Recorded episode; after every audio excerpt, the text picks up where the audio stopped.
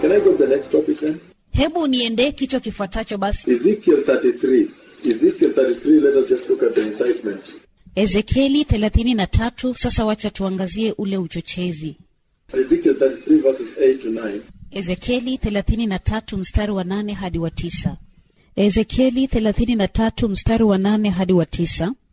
Nimwambiapo mtu mbaya, ewe mtu mbaya, hakika utakufa, nawe husemi neno la kumwonya mtu huyo, ili aiache njia yake, mtu mbaya huyo atakufa katika uovu wake, lakini damu yake nitaitaka mikononi mwako. Walakini ukimwonya mtu mbaya kwa sababu ya njia yake, kusudi aiache, wala yeye asiiache, atakufa huyo katika uovu wake, lakini wewe umejiokoa roho yako. Because it talks about if anyone, any man rise up and incite a whole city. Kwa maana anazungumza juu ya suala ya kwamba iwapo mtu yeyote atainuka na kuchochea mji, that let us go where? Out there and worship other gods will not know. ya kwamba na tuende kule nje na tuabudu miungu mingine ambazo hatuzijui. Ezekiel 33 verses 8 to 9. Ezekieli 33 mstari wa 8 hadi wa 9. I just want you to know where it falls. That's actually the, the single person. Sasa hiyo ni yule mtu mmoja, That's the single person who goes into that abominable worship of apostasy. ni yule mtu mmoja anayeingia katika ibada chukizo ya ukengeufu, The single person who goes into abomination mtu mmoja anayekwenda katika machukizo of apostasy. ya ukengeufu. And then once it reaches you, you take charge alafu ikisha kukufikia unachukua usukani and catch him and take him to the gate, na kumkamata na kumpeleka kwenye lango investigate him or her, na kumchunguza kweli kweli take to the gate and pass the judgment. na kumpeleka kule langoni na kisha kupitisha hukumu That- That's why I was saying you have blood on your hands. na ndo maana nilikuwa nikisema kwamba una damu mkononi mwako If you don't act, iwapo hautafanya jambo this is it. This is it. It's not the whole city being judged. sio mji wote unaohukumiwa Okay, let's look at the New Testament now. na sasa wacha tutazame katika agano jipya Number one, in the New Testament, apostasy becomes defection from the truth. ya kwanza kabisa katika agano jipya ukengeufu unafanyika kujiondoa kutoka kwa ukweli In the New Testament, apostasy becomes defection from the truth. katika agano jipya ukengeufu unafanyika kujiondoa toka kwa ukweli Then read for me Galatians chapter 1, verses 1 to 10. alafu wagalatia mlango wa kwanza mstari wa kwanza hadi wa kumi Another example of apostasy, now in the New Testament also. ni mfano mwingine wa ukengeufu sasa katika agano jipya Galatians 1, 1 to 10. Wagalatia mlango wa kwanza mstari wa kwanza hadi wa kumi. Paulo mtume, si mtume wa wanadamu, wala kutumwa na mwanadamu, bali na Yesu Kristo na Mungu Baba aliyemfufua kutoka kwa wafu, na ndugu wote walio pamoja nami, kwa makanisa ya Galatia. Neema na iwe kwenu na amani zitokazo kwa Mungu Baba na kwa Bwana wetu Yesu Kristo, ambaye alijitoa nafsi yake kwa ajili ya dhambi zetu, ili atuokoe na dunia hii mbovu iliyopo sasa, kama alivyopenda Mungu Baba yetu. Utukufu una yeye milele na milele. Amina. Na staajabu kwa kuwa mnamwacha upesi hivi yeye aliyewaita katika neema ya Kristo na kugeukia injili ya namna nyingine, wala si nyingine, lakini wapo watu wawataabishao na kutaka kuigeuza injili ya Kristo. Lakini ijapokuwa sisi au malaika wa mbinguni atawahubiri ninyi injili yoyote isipokuwa hiyo tuliyowahubiri, na alaaniwe.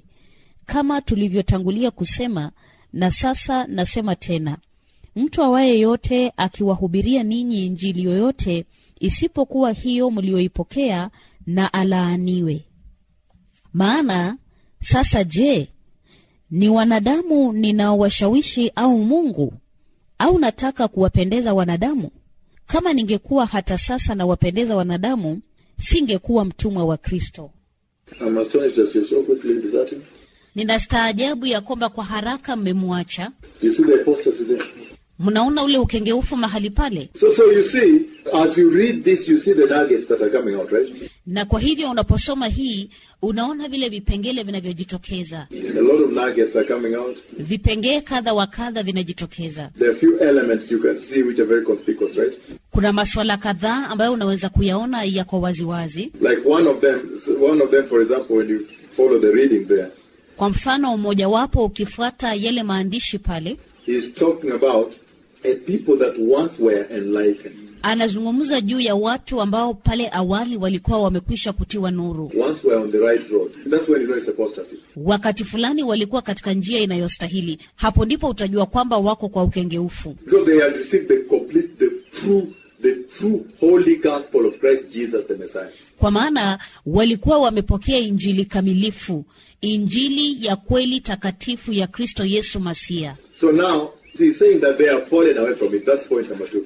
Kwa hivyo sasa, hoja ya pili anasema kwamba wameanguka kutoka kwayo, They have all of a sudden fallen away from the original true gospel of Christ Jesus the Messiah. ghafla binvu wameanguka kutoka kwa ile injili ya kwanza kabisa, injili ya kweli ya Kristo Yesu Masia. And then number three, Alafu ya tatu you hear him saying, But that gospel they have taken unamsikia akisema kwamba lakini injili hiyo walioichukua is no gospel at all. siyo injili hata. So which means you can never have a quarter gospel, three quarter gospel, Hawezi kuwa na injili robo ama injili robo tatu or half gospel. ama injili nusu. He's saying that either you have the true gospel of Christ Jesus Anasema kwamba aidha una injili ya kweli ya Kristo Yesu or you have nothing. au hauna chochote, Another which is nothing. una nyingine ambayo si chochote, No gospel at all. si injili hata. Did you understand that point? Je, mumeelewa hoja hiyo? These are points you cannot miss out on the journey. Hizi ni hoja ambazo hauwezi kuzikosa katika hii safari, You see that? Because you have to bring this to the church. kwa maana ni lazima ukaliletee kanisa haya. This point you have to bring to the church. Hoja hii ni lazima ukailete kwa kanisa. He's saying when people go into apostasy, Anasema kwamba wakati watu wanapoingia katika ukengeufu, they are in a totally no gospel at all. hawako katika injili yoyote hata kidogo. I know they always think they're in the gospel, they're in the ministry, they're in the church, Najua kila mara wanafikiria kwamba wako kwa injili, wako katika huduma, wako kanisani, but they're no gospel at all. lakini hawapo katika injili yoyote hata. They really have zero because they are on another gospel. Wako na sufuri, kwa maana wako katika injili nyingine Another. nyingine Another. nyingine, Not the gospel of Christ Jesus. si injili ya Kristo Yesu. So that's what I was saying. Eventually, I'm going to demonstrate to you, illustrate to you eventually in the future here. Kwa hivyo hayo ndiyo nilikuwa ninasema, na hatimaye nitaweza kuwadhihirishieni that this is a conflict between salvation and idolatry. ya kwamba huu ni mzozo kati ya uokovu na ibada ya sanamu, Idol worship. kuabudu sanamu. There's that conflict ongoing. Now you see, he's talking about some people have risen up Alafu unaona sasa, anazungumzia suala kwamba kuna watu fulani waliojitokeza inciters ambao ni wachochezi, who are now inciting them to take them to worship in apostasy. ambao sasa wanawachochea kuwachukua wakaabudu katika ukengeufu, Which means apostasy enters through some people. They are agents. kumaanisha kwamba ukengeufu huingia kupitia watu fulani. Kuna maajenti, Agents involved. kuna mawakala wanaohusika. That apostasy always comes as a perversion of the gospel of Christ. ya kuwa kila mara ukengeufu huja kama kupotoshwa kwa injili ya Kristo Yesu, As a perversion, meaning kama upotovu, What I was saying last time really works here. kumaanisha kwamba yale niliyokuwa nikisema wakati ule mwingine yanafanya kazi hapa, It applies that error, imitation, imitated to look like truth. ya kwamba kosa na kisha mfano kukaa kana kwamba ni ukweli Counterfeit or fake, bandia ama ya uigaji, imitation mfano to look like original. kuonekana kama ile ya mwanzoni. So you understand what I'm saying? Which means there's an error, but you make sure that the two look so alike kumaanisha kwamba kuna kosa, lakini unahakikisha kwamba hayo mawili yanafanana kweli kweli, that normally you mistake one for the other. kiasi ya kwamba kwa kawaida unachanganyisha moja kwa nyingine. He's saying also that if you go into apostasy, Vilevile anasema kwamba ukiingia katika ukengeufu, it's always a result of confusion. kila mara ni matokeo ya kuchanganyikiwa. If you hear the voice of the Holy Spirit speaking there, Ukisikia jinsi ambavyo Roho Mtakatifu anavyozungumza pale, that confusion comes in. ya kwamba kuchanganyikiwa inaingia, And where confusion comes in, that means lack of discernment. na mahali ambapo kuchanganyikiwa kunaingilia ndani, inamaanisha kwamba kosa upambanuzi. You are not able to discern because discernment essentially becomes the ability hauwezi kupambanua, kwa maana kimsingi upambanuzi unafanyika uwezo to see clearly wa kuona taratibu and identify clearly without mistake. na kubaini waziwazi bila kosa lolote, To see clearly and identify clearly without mistake. kuona waziwazi na kubaini waziwazi bila kosa lolote. Can we move on now? No, he's saying that even angels are subject to this apostasy. That's just how virulent it is. Anasema kwamba hata malaika wameanikwa wazi kwa huu ukengeufu. Hivyo ndivyo ilivyo ya hatari ya sugu kabisa, And the proof of that is the devil with his angels, they had to be thrown down. na thibitisho la hilo ni shetani na malaika wake ilibidi watupwe chini. And he's saying that let him be condemned to death eternally, so condemned. na anasema ya kwamba na alaaniwe afe milele, alaaniwe. So meaning he's still re-emphasizing that the penalty for apostasy is death. Kumaanisha kwamba bado anasisitiza ya kwamba adhabu ya ukengeufu ni mauti. And then go in front there and say, if I were doing this, would I still be servant of Christ? Eh? Alafu ukienda pale mbele anasema kwamba iwapo ningekuwa ninafanya hivi na vile, je, bado ningekuwa mtumishi wa Kristo? So you see that. So apostasy is normally a worship or a gospel or a faith Kwa hivyo ukengeufu kwa kawaida ni ibada ama injili ama imani that now makes you win the approval of the world. ambayo sasa inakufanya ukapate kibali cha ulimwengu, approval of man. kukubalika na wanadamu. You see that? But he's saying, for me who is preaching the truth, Lakini anasema kwamba kwangu mimi ninayehubiri ukweli, am I again trying to win the approval of men here or what? eh? je, tena ninajaribu kujipatia kibali cha wanadamu hapa ama vipi? Those who are apostates, Wale waliokengeuka, the churches that have apostasy and the pastors are apostate, makanisa yaliyo na ukengeufu na wachungaji waliokengeuka, they are not servants of Christ. wao si watumishi wa Kristo. That has to be taken very clearly. Hiyo ni lazima ikachukuliwa kwa wazi kabisa. Whosoever is a Christian here, Christian believer here, Yeyote yule ambaye ni Mkristo muumini hapa and is in apostasy, bado unakuwa dhambi fulani na mix nayo hivi hivi.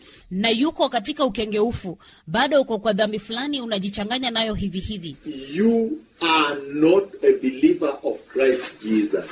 wewe si mwamini wa Kristo Yesu, Because the holy blood of Jesus cannot be mixed. kwa sababu damu takatifu ya Yesu haiwezi kuchanganyishwa With something else. na kitu kingine chochote. Causes of apostasy. That's the topic. Kichwa kingine ni sababu za ukengeufu, Causes of apostasy. sababu za ukengeufu. Number one, First Timothy chapter 4, verses 1 to 2. Ya kwanza ni Timotheo wa kwanza mlango wa nne mstari wa kwanza hadi wa pili.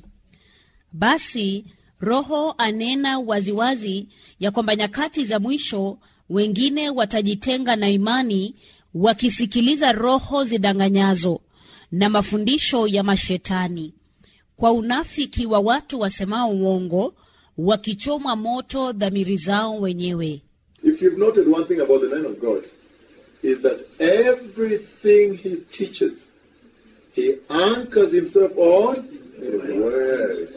Iwapo umejifundisha jambo lolote na nabii wa Mungu ni ya kwamba kila kitu anachofundisha anakiweka nanga kwa neno, And then he brings forth the message. right? alafu sasa anauleta ujumbe That's why he said, first cause is First Timothy chapter 4, verses 1 to 2. na ndio maana amesema kwamba sababu ya kwanza ni timotheo wa kwanza mlango wa nne mstari wa kwanza hadi wa pili You see now he's talking about the first reason is Satan, because demonic demons. yeah? na sasa waona anazungumza ya kwamba sababu ya kwanza masababisho la kwanza ni shetani Satan, because demonic demons. yeah? kwa sababu mapepo Satan's influence ushawishi wa shetani through his demons. yeah? kupitia mapepo zake Satan's influence causes apostasy. ushawishi wa shetani husababisha ukengeufu That's point number one. hiyo ni hoja ya kwanza First cause of apostasy. sababisho la kwanza la ukengeufu The second one is Galatians chapter 2, verse 4. ya pili ni wagalatia mlango wa pili mstari wa nne wagalatia mlango wa pili mstari wa nne bali kwa ajili ya ndugu za uongo walioingizwa kwa siri ambao waliingia kwa siri ili kuupeleleza uhuru wetu tulio nao katika kristo yesu ili watutie utumwani ambao hata saa moja hatukujitia chini yao ili kwamba kweli ya injili ikae pamoja nanyi Second cause, because we are looking at causes of apostasy. sababisho la pili kwa maana tunaangazia sababu za ukengeufu This is a very important topic you teach the church. ni kichwa cha muhimu kabisa kufundisha kanisa Galatians chapter 2, verse 4, second cause of apostasy. wagalatia mlango wa pili mstari wa nne sababisho la pili la ukengeufu He's saying anasema that false brethren wandugu wa uongo can also cause apostasy. pia wanaweza kusababisha ukengeufu Or fellowshipping with false brethren ama kushiriki na wapendwa wa uongo also causes apostasy. pia husababisha ukengeufu Because he said, this matter we are dealing with here of apostasy kwa maana anasema kwamba suala hili ambalo tunashughulikia la ukengeufu arose. It came among us here. It came to us here liliibuka lilitujia hapa because some false brethren appeared. kwa maana wapendwa fulani wa uongo walijitokeza And he infiltrated, he infiltrated our ranks. na wakaingia miongoni mwetu Chapter 2, verses 1 to 3. mlango wa pili mstari wa kwanza hadi wa tatu So the first one was satanic influence, right? kwa hivyo ya kwanza ilikuwa ushawishi wa kishetani Satan's influence causes apostasy. ushawishi wa shetani husababisha ukengeufu The second one is fellowshipping with false brethren causes what? Apostasy. Or false brethren cause apostasy. alafu ya pili ni kushiriki na wapendwa wa uongo husababisha ukengeufu au wapendwa wa uongo husababisha ukengeufu The third one is Second Peter chapter 2, verses 1 to 3. ya pili ni petro wa pili mlango wa pili mstari wa kwanza hadi wa tatu waraka wa pili wa petro mlango wa pili mstari wa kwanza hadi wa tatu lakini kuliondokea manabii wa uongo katika wale watu kama vile kwenu kutakavyokuwako waalimu wa uongo watakaoingiza kwa werevu uzushi wa kupoteza wakimkana hata bwana aliyewanunua wakijiletea uharibifu usiokawia na wengi watafuata ufisadi wao na kwa hao njia ya kweli itatukanwa na katika kutamani watajipatia faida kwenu kwa maneno yaliyotungwa ambao hukumu yao tangu zamani haikawii wala uvunjifu wao hausinzii So he's saying false teachers and false prophets cause apostasy. kwa hivyo anasema kwamba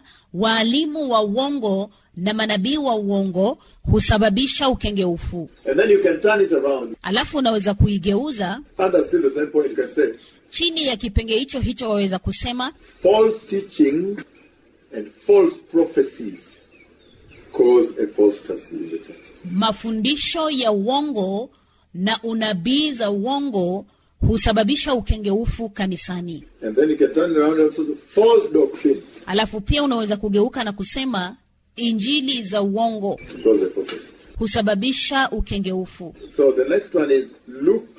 Number four is Luke chapter 8, verses 13 to 15.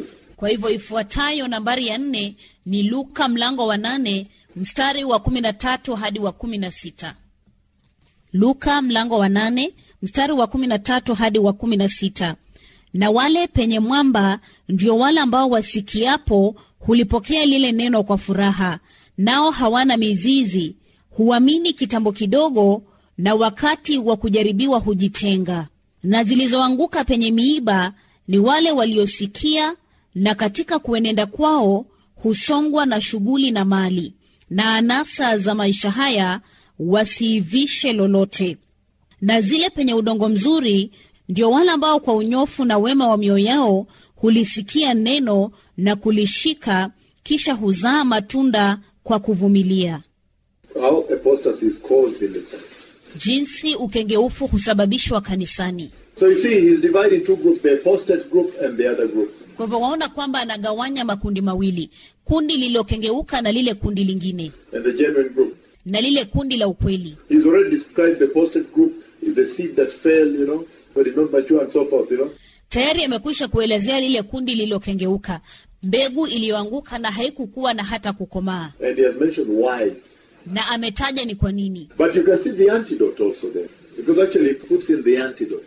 lakini waweza kuona suluhisho lake, kwa maana sasa kwa hakika anaweka suluhisho. He says that this is the ravaging by apostasy, Anasema kwamba huku ndiko kuraruliwa na ukengeufu, but this is also the remedy, lakini hii pia ndio suluhisho, because he says those who persevere, kwa maana anasema kwamba wale watakaostahimili. who hear the word, stand with good faith.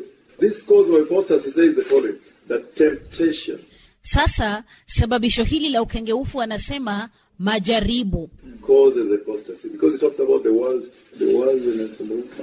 Majaribu husababisha ukengeufu, kwa maana anazungumza juu ya ulimwengu na anasa za ulimwengu. Which means they have already received the word. kumaanisha kwamba tayari wamekwisha kulipokea neno, That's why I call them apostates. na ndio maana anawaita wakengeufu. Apostasy is the falling away of those enlightened, previously enlightened. Ukengeufu ni mwanguko wa wale ambao pale awali walikwisha kutiwa nuru, Yes.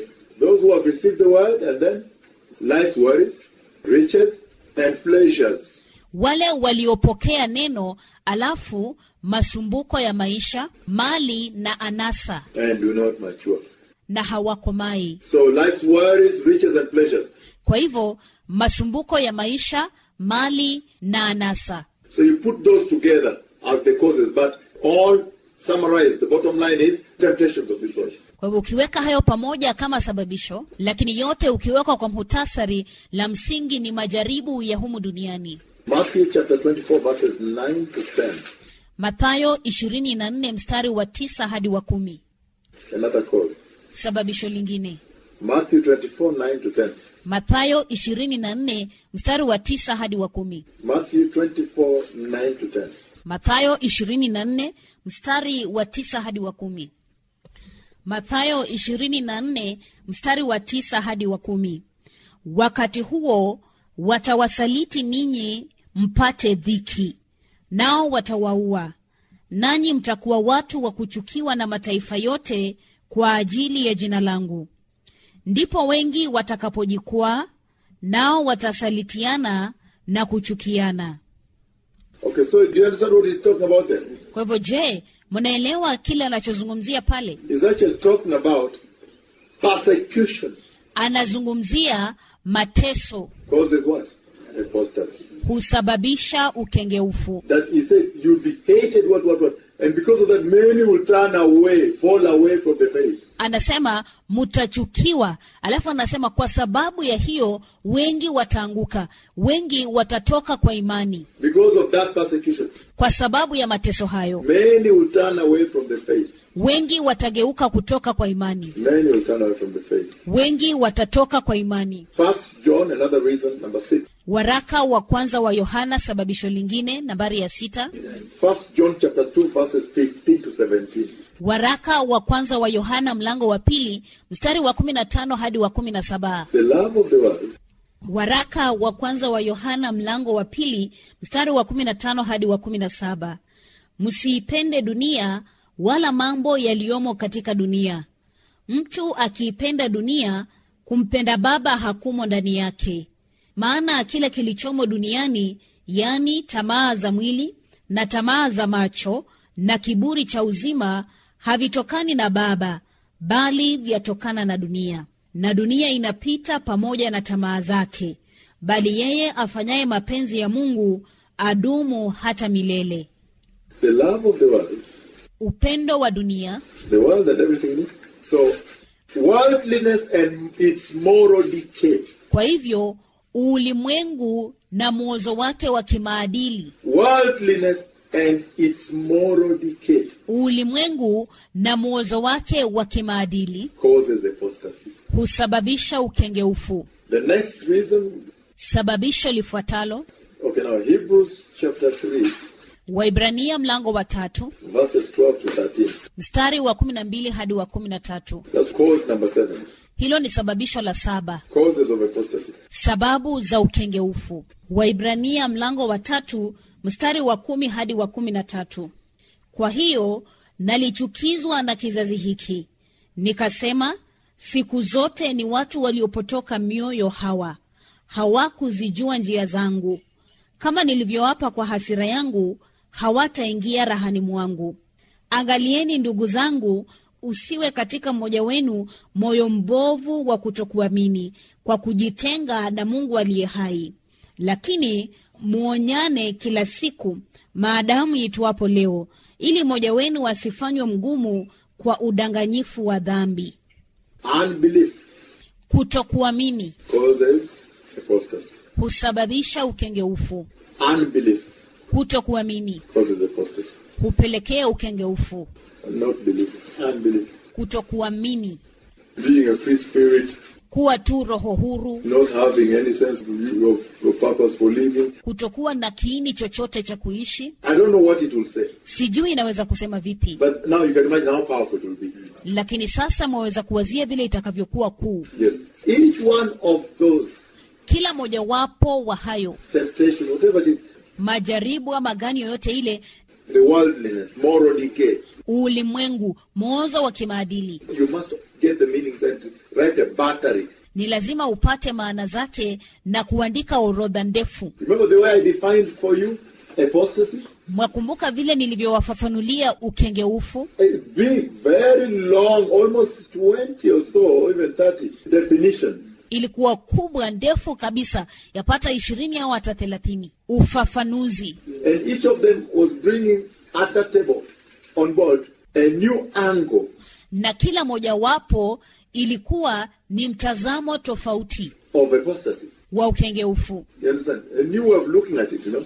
njia mpya ya kuitazama Each of them, one was saying defection, kila mojawapo kwa mfano moja ilikuwa inasema kwamba usaliti the other was saying violent revolt by, by violence, you know?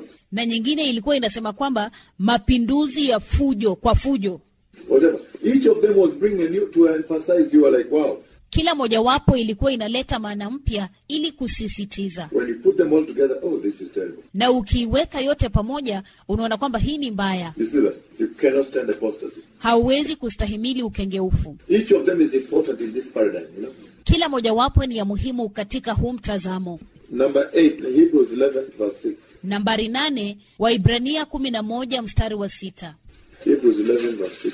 waibrania kumi na moja mstari wa sita waibrania kumi na moja mstari wa sita lakini pasipo imani haiwezekani kumpendeza kwa maana mtu amwendeaye mungu lazima aamini kwamba yeye yuko na kwamba huwapa thawabu wale wamtafutao So he's saying, in other words, kwa hivyo kwa maneno mengine anasema that unfaithfulness ya kwamba kutokuwa mwaminifu causes apostasy. husababisha ukengeufu So, can we summarize now, finish up this conversation with Revelation chapter 12, verse 7?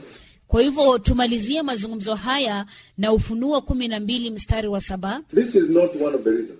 hii si mojawapo ya sababisho You- If you want to look at it, one of the reasons for apostasy, but this is just the mother reason, like he was hurled down. iwapo ungependa kuichukulia kama mojawapo ya sababu lakini hii sasa ndio ile sababu kuu sababu mama kwa nini alitupwa chini So, there are many things there that you learn in there.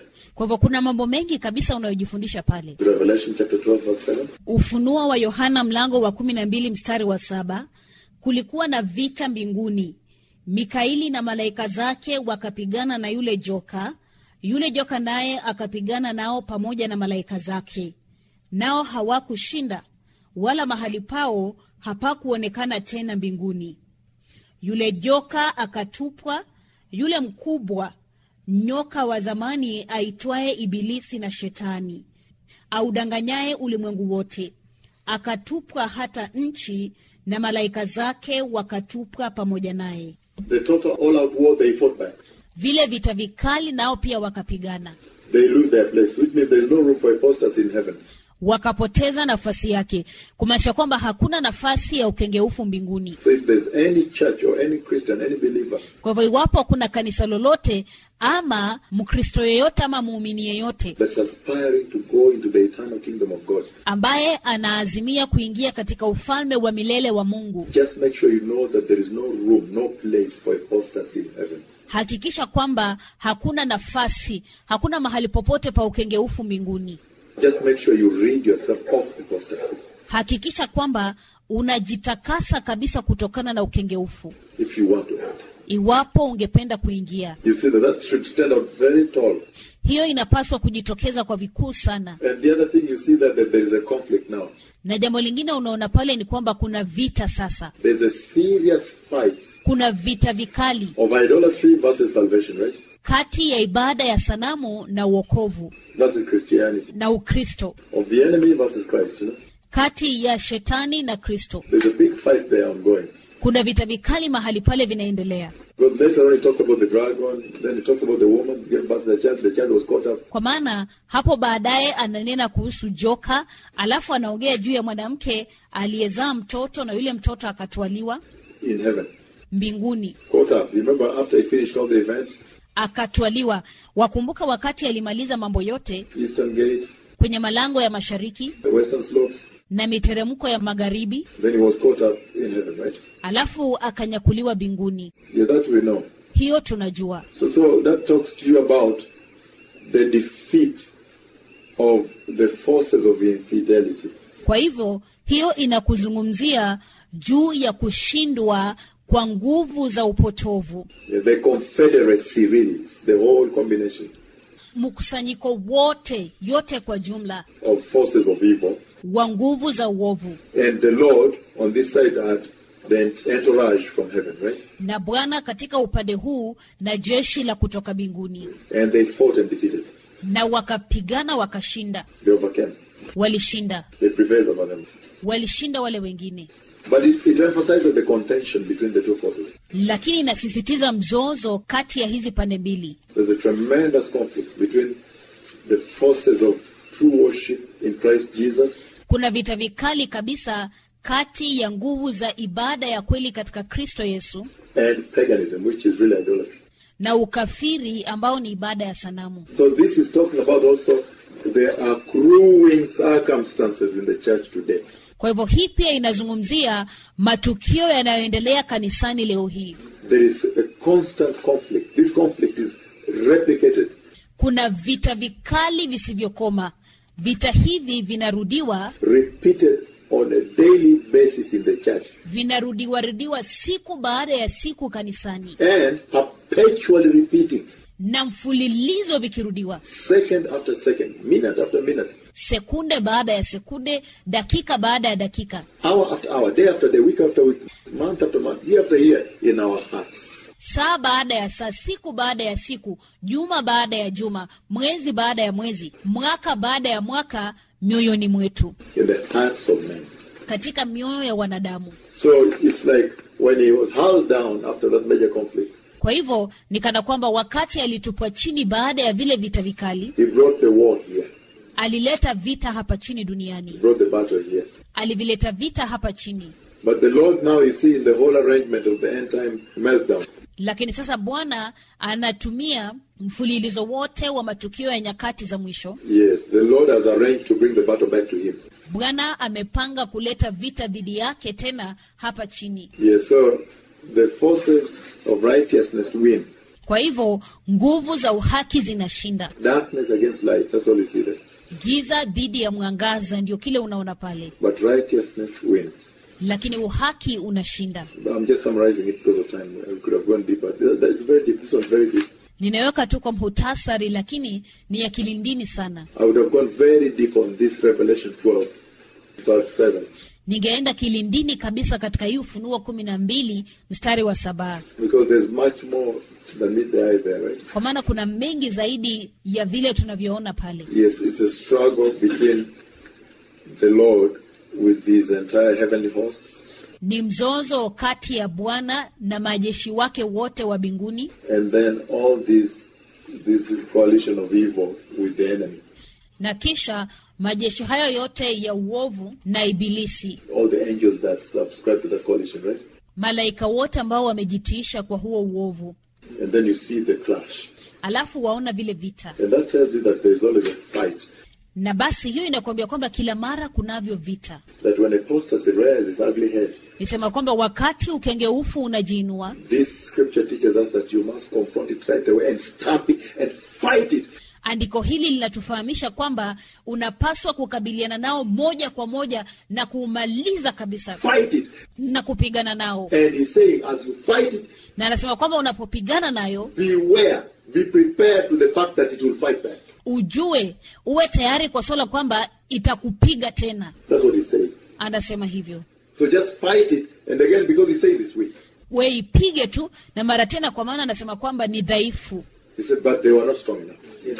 kwa maana anasema lakini hawakuwa wenye nguvu Meaning, the Lord will always prevail. kumaanisha kwamba bwana kila mara atashinda The righteous will always prevail. wenye haki kila mara watashinda Yes, now you see the struggle between this confederacy of evil, sasa unaona mng'ang'ano kati ya jeshi hili la uovu the, the angels, the, the, the fallen angels, and them it. malaika walioanguka And then you see the Lord and the, the hosts that rise of the Lord na kisha unamwona bwana na msafara wake na jeshi lake on this side.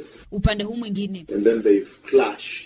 alafu wanapigana Meaning, it will always be a fight. kumaanisha kwamba kila mara itakuwa ni vita Don't expect anything on a platter, usitarajie chochote tu rahisi rahisi or it's going to be easier. A walk through, a march through.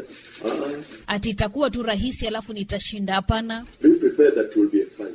kuwa tayari ukijua kwamba itakuwa ni vita You stand your ground because it talks about, and those who will be faithful and stand firm simama imara kwa maana anazungumza juu ya wale watakaokuwa waaminifu na kusimama imara and persevere towards firm and persevere, na kuvumilia kusimama imara na kuvumilia meaning over time.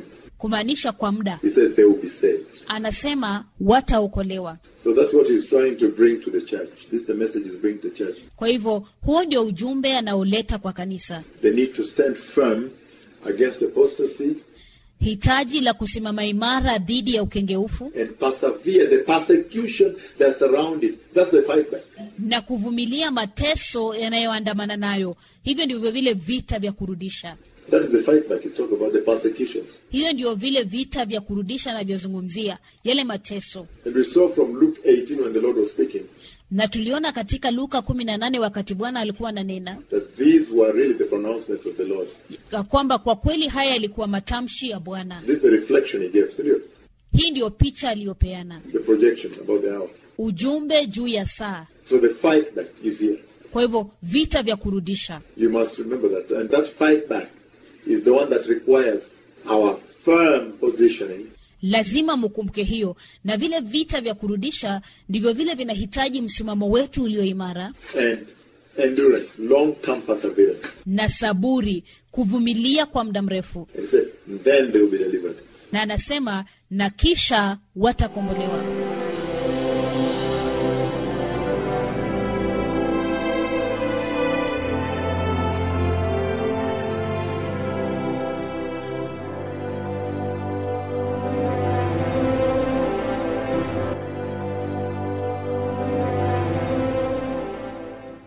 With the Lucky Land slots, you can get lucky just about anywhere. This is your captain speaking. Uh, we've got clear runway and the weather's fine, but we're just going to circle up here a while and uh, get lucky. No, no, nothing like that. It's just these cash prizes add up quick. So I suggest you sit back, keep your tray table upright, and start getting lucky. Play for free at LuckyLandSlots.com. Are you feeling lucky? No purchase necessary. Void where prohibited by law. 18 plus terms and conditions apply. See website for details.